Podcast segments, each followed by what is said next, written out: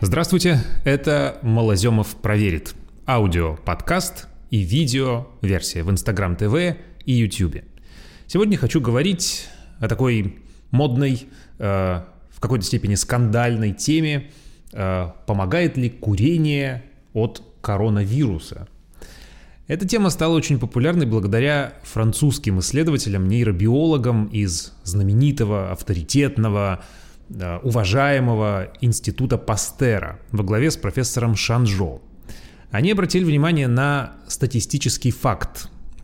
То, что среди госпитализированных с ковид девятнадцать довольно мало курильщиков. Они насчитали всего пять процентов. И к похожим выводам пришли до них итальянцы из Вероны.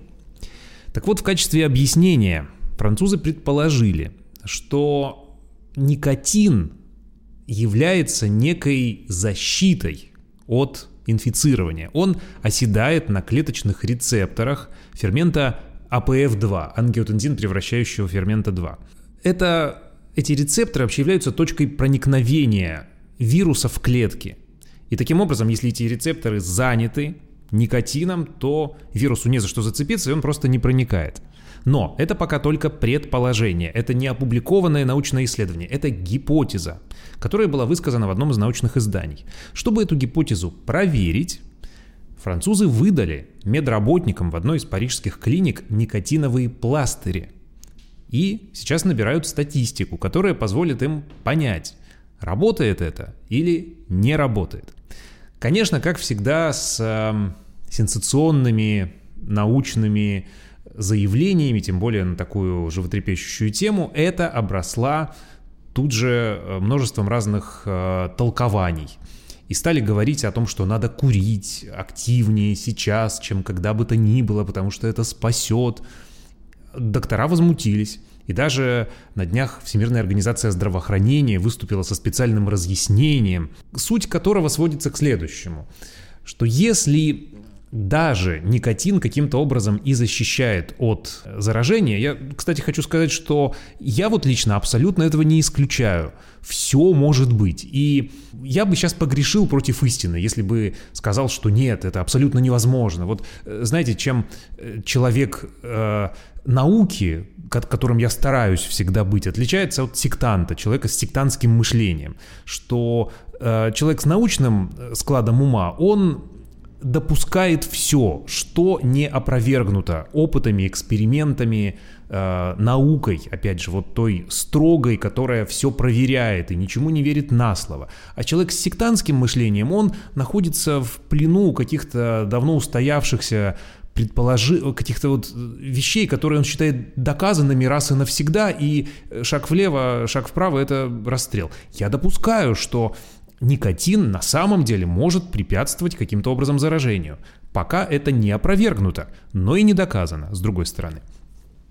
Важнее тут другое, что если человек с э, каким-то стажем курения все-таки заразится этой инфекцией, что не исключается, разумеется, даже вот той статистикой, э, которая оспаривается, кстати, другими исследователями, но как-то не очень активно. Так вот, если курильщик с большим стажем все-таки заразится коронавирусной инфекцией, то она у него будет протекать тяжелее, чем у того, кто не курит.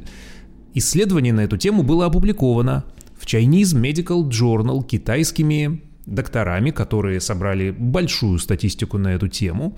Тема-то тут в том, что если ты долго куришь, то, конечно, твои легкие имеют хуже иммунитет, имеют э, хуже сопротивляемость разного рода вот неприятным воздействиям.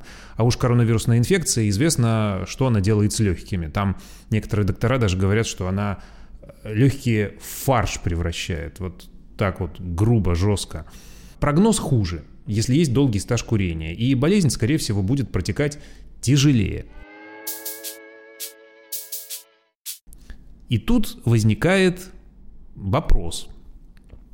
А вот электронные сигареты, а вот вейпы, всякие стики, glo, айкосы, э, они что э, в этой ситуации? Э, наука узнала по этому поводу не очень много пока, надо честно признать, но кое-что э, э, вот есть на что опираться так.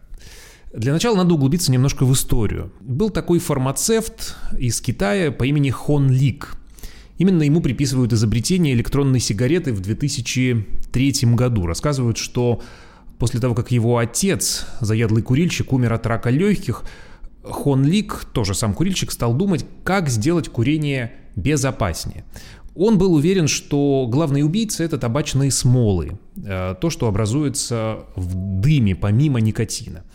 И надо избавляться именно от них. Он это сделал, опираясь на разработки, которые к тому моменту уже существовали. Они появились еще в первой половине двадцатого века. Это были изначально лечебные ингаляторы, чтобы в них нагревать и вдыхать лекарства. В продаже эти устройства не появились. Первый патент на электронную сигарету был оформлен в Америке. В шестьдесят пятом году это сделал американский изобретатель Герберт Гилберт. Его аппарат был очень похож, кстати, на современный. Гилберт предусмотрел тогда даже вкусовые добавки, но, видимо, он опередил время. Скорее всего, его разработка не нашла потребителей, потому что тогда не так активно боролись с курением. Ну, прямо скажем, в шестьдесят пятом году еще практически вообще не боролись. Как-то не было понятно, к каким последствиям оно приводит. Вот эта вся статистика рака легких не набралась. И люди, и ну, сами потребители, и бизнесмены, они все подумали, а зачем нам это? Мы будем курить, как курили. И продолжали это делать достаточно долго. С ужесточением антитабачного законодательства табачные компании начали искать обходные пути. И известно, что, например, Филип Моррис вела собственные разработки как минимум с девяностого года. Их дочерняя компания выпустила первую электронную сигарету в две тысячи тринадцатом году. Но массовое распространение началось все-таки с Китая, с устройства именно Hon Lik уже э, в нулевые годы. Внешне выглядела как обычная сигарета, при затяжке на конце даже загоралась красная лампочка, имитируя горение. Хотя никакого горения там на самом деле нет. И образуется тот самый дым без огня. Там греется специальная жидкость, которую электронный блок преобразует в пар. Надо сказать, не всем пользователям изначально это понравилось. Кто-то хотел, чтобы сигарета дольше работала, или, например, пар был горячее или холоднее. И устройство постепенно эволюционировало до вот тех, которые сегодня называют вейпами. Вейп — это английское слово, которое означает пар. И поклонники такого способа называют его даже не электронным курением, потому что курение — это как бы дым, а здесь дыма нет, здесь именно пар. В этих машинах заряжаемый аккумулятор, их можно перезаправлять разными жидкостями с разными вкусами, регулировать степень нагрева. Электронными сигаретами теперь больше называют стики. Самые известные производители — это айкос и glo. Они называют свои продукты сами системами нагревания табака, где а, уже не жидкость, а увлажненная табачная смесь со вкусовыми добавками. Э, стик со всем этим вставляется в электронный держатель с нагревательным элементом, и там табак уже не горит, а греется, и за счет смачивающего компонента дает пар.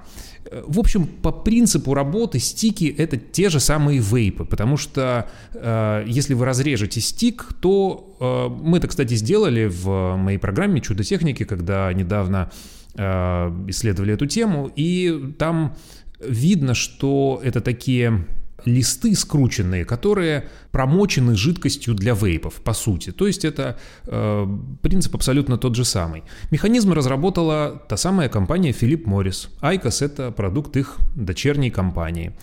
Э, эта новинка появилась на рынке в две тысячи четырнадцатом году. То есть совсем недавняя вещь. Это важно. И вейпы, и системы нагревания табака производители в целом рекламируют как способ бросить курить иногда, а иногда как способ снизить вред от того, что вы курите. То есть вроде вы получаете удовольствие, но при этом организму наносите меньший ущерб. Сравнивали неоднократно вред, вот этот самый, про который в рекламе идет речь. И оказывается, что дым от систем нагревания действительно чище, гораздо чище, по некоторым измерениям даже на девяносто процентов, чем тот, который дает обычная сигарета. Смол и правда нет. Я общался с многими парильщиками, потребителями айкоса среди своих коллег, и многие из них говорят, что при приходе с обычного табака у них пропал, например, кашель, какое-то неприятное чувство, которое они испытывали от обычного дыма. Наверняка многие видели в интернете людей, блогеров, которые выкладывали свои томограммы, выкладывали свои э, снимки флюорографические, легких, э, демонстрируя, что вот они уже несколько лет этим занимаются, и с легкими у них все в порядке. Недавняя ситуация в Америке, когда э, были случаи смерти от вейпов. Тоже эта история расследована, и оказалось, что... Ну, так откровенно говоря, вейпы особо тут ни при чем. Там виновата была совершенно конкретная группа добавок. Часть из них была с марихуаной, а главным виновником смертей оказался витамин Е. В Россию такие добавки, ну, по крайней мере, легально вообще не поставлялись. И у нас, ну, во всяком случае, задокументированных случаев смерти от вейпов не было. Казалось бы, можно не бояться, наслаждаться и... продолжать. Но почему врачи все равно настроены скептически? Почему российские власти хотят упорно приравнять электронные сигареты к обычным? Почему некоторые штаты в Америке запретили вейпы? Почему авиакомпании запрещают электронное курение наряду с обычным? Вот даже у нас здесь в редакции моих программ «Живая еда», «Чудо техники», где мы делаем этот подкаст, в безлюдной сейчас, конечно, редакции из-за изоляции. Почему у нас, например, тоже в наших помещениях мы решили запретить э, применение айкоса, вейпов и тому подобное. Хотя некоторые пытались и регулярно пытаются это делать.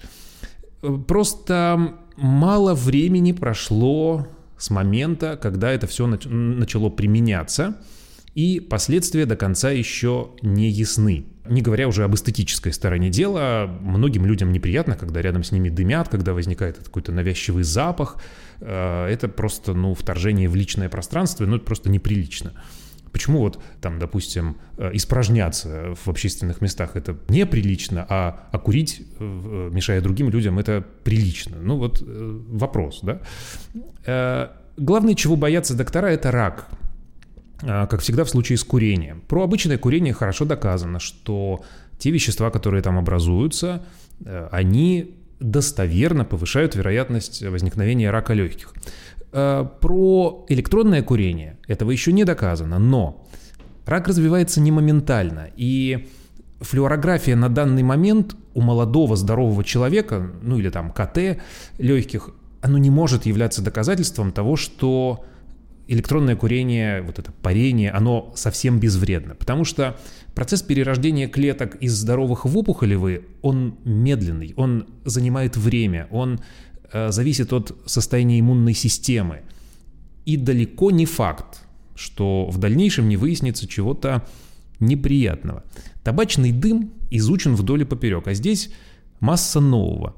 Мы знаем, что в жидкостях и вейпах, как правило, применяются сами по себе безвредные вещества, например, пропиленгликоль или глицерин. Это вообще на самом деле пищевые добавки, их безопасно употреблять внутрь. Но ученые говорят, что есть их и пить их — это совсем не то же, что сжигать и потом вдыхать. При сильном нагревании все-таки происходит пиролиз, термическое разложение, и пары того же пропиленгликоля дают эффект некоторого удара по горлу, такое раздражающее действие, першение, которое бывает от обычных сигарет. Кстати, некоторые переходящие с сигарет на вейпы именно за этим эффектом и гонятся, чтобы были те же ощущения. Еще накапливается массив данных, что же, например, пропиленгликоль и глицерин делают при нагревании. Известно, например, что в ряде опытов обнаружены ядовитые компоненты, такие как формальдегид. Он выделялся уже при двухстах пятнадцати градусах. А у некоторых ингаляторов можно регулировать температуру и разогревать их даже и сильнее. Формальдегид — известный раздражающий и канцерогенный компонент. Некоторые ароматизаторы и вкусовые добавки тоже могут быть совсем небезопасны для дыхания. Изучен аромат корицы, коричный альдегид. Известно, что его пары нарушают защитный механизм легких, и они становятся более уязвимы к бактериальным инфекциям. Ментол, тоже популярная добавка, может менять цвет эмали. Бразильские исследователи проводили эксперимент на зубах. Они использовали в качестве модели, звучит смешно, но зубы коров. И оказалось, что вот если от обычного курения зубы становятся желтыми, то здесь они меняют оттенок эмали по-другому. Например, Ментоловая добавка меняла этот оттенок на серый. Тоже интересное последствие. Никотин. Интересная отдельная тема. Он есть, как правило, в жидкостях для вейпов и в стиках. В части нету, но в большинстве есть. В одном из опытов грызунам давали вдыхать безникотиновый пар. И обнаружили, что у них стали появляться участки микровоспаления в легких, и пораженные районы выключались из дыхания. Это все опять же к вопросу о том, что э, сейчас у вас иммунитет хороший, сейчас вы молоды, здоровы, но что будет дальше и как это проявится, бог его знает. Э, что касается никотина, то вот здесь с появлением вейпов и электронных сигарет появились новые какие-то явления, которых не было раньше. Например, в США участились сообщения о передозировках и отравлениях, в частности у детей, которые находили дома бутылочки с жидкостью для родительских вейпов. И суть-то тут в том, что никотин, даже если он попадает на кожу, он может всосаться и оказать, э, на секундочку, нервно-паралитическое действие, а еще это психоактивное вещество, всем известное, а для детей-то он опаснее, чем для взрослых, потому что просто доза оказывается больше. Э, в больших э, дозах, когда родители могут накуриться очень активно этими вейпами, может вызывать галлюцинации, психозы, описанные и летальные исходы именно от передозировки никотина. Так что жидкости для вейпов, если они есть дома, надо убирать подальше и обращаться с ними осторожно. Нагреваемый табак типа айкосов, гло в этом смысле безопаснее, но тут есть свои тонкости. Исследователи одной из табачных фабрик в России изучили стики айкос и нашли в них никотина почти в два раза больше, чем в схожей сигарете. А ученые из Калифорнийского университета исследовали, как айкос работает. Он запрограммирован, как правило, на шестиминутный сеанс, и получается, что время для э, курения одного стика, оно ограничено. И за счет этого пользователь, чтобы получить привычную дозу никотина, как показывают наблюдения, зачастую делает больше затяжек и меньше интервалов между ними, поэтому количество потребляемого реально никотина может увеличиваться. Ну а поскольку именно никотин вызывает зависимость, то получается замкнутый круг. Ему надо все больше, он курит все чаще. Так бывает, так не со всеми, конечно, происходит. Но мы, например, для программы «Чудо техники» снимали э, героя Тимура из Москвы, который м, рассказал, что в обычной жизни раньше, до электронного э, курения, он выкуривал по десять сигарет в день. А на гло стал потреблять аж по двадцать пять стиков, потому что э, изменился сам ритуал. Ему для курения не нужно было одеваться, выходить на мороз. Ну, то есть он просто доставал, как, как жвачку, брал и курил, брал и курил. Причем он заметил э, учащение даже не он сам, а его друг. И в итоге он подсчитал, что м- десять сигарет превратились в двадцать пять стиков. На минуточку. Э, еще по поводу айкоса. Хотя табак там не горит, температуры разогрева, как выяснилось, достаточно, чтобы распла- расплавлялся п- полимерный фильтр. И на нем обнаружили в одном из исследований э, формальдегид и э, вещество под названием циангидрин, э, который может разлагаться э, в печени с образованием даже цианида. В испарениях нагретого табака нашли также фурфурол, тоже токсичное вещество, которое действует на нервную систему. Все это в небольших дозах, но, опять же, как проявится накопительный эффект? Э, это вопрос. В целом наблюдения продолжаются, но... Ясно, что парение, скорее всего, по большинству параметров, честно говоря, наверное, менее вредно, чем обычное курение, но можно ли его назвать безвредным, это очень вряд ли. Еще одно соображение высказывают американские исследователи, которые изучали, как вейпинг влияет на детей, ну, на подростков, на школьников. Они очень легко оказываются... увлечены этим красивым делом, вот эти облака пара и тому подобное, но, к сожалению, многие из них потом переходят на обычное курение в результате. И это тоже такое скрытое негативное последствие. Именно поэтому вводят возрастные ограничения для испарителей, вейпов и пытаются каким-то образом ограничить это, приравняв к обычному курению. Что еще? Вот в сообщении ВОЗ, например, говорится, что после парения взвешенных частиц с токсинами в воздухе становится больше.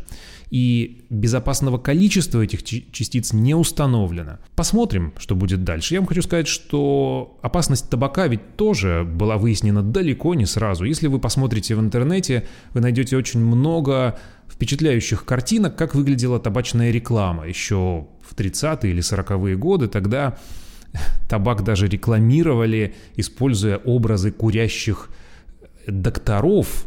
Где-то говорилось, что это может служить средством для похудения, повышения спортивных результатов, даже улучшения качества связок у опер- оперных певцов. Когда появлялись фильтры, новые сорта табака, все это рекламировалось как супер какое-то здоровая инновация. А потом оказалось, что табак виноват, именно он, как минимум в двадцати процентах всех смертей от рака. То есть курение очень сильно реально повышает риск рака легких. Не окажется ли как-нибудь так и в этот раз со всеми испарителями и системами нагревания табака? Я не знаю. В конце концов, люди, которые все это разрабатывают и производят, для них это бизнес. А тот, кто сейчас неограниченно этому отдается, он должен осознавать, что фактически он проводит эксперимент на себе. Чем этот эксперимент закончится, предсказать невозможно. Будем смотреть. Пишите ваши комментарии, ваш личный опыт и подписывайтесь на мой подкаст «Малозёмов проверит» на ведущих подкастовых платформах. Какая вам удобна, то и пользуйтесь, если вам нравится слушать. Если привычнее пользоваться Ютубом или Инстаграм ТВ, тоже можно подписаться, и э, каждую неделю будет свежий выпуск. Конечно, смотрите э, мои главные шоу э, по телевизору или в Ютубе. Они называются «Чудо техники» и «Живая еда». Я Сергей Малозёмов. Увидимся.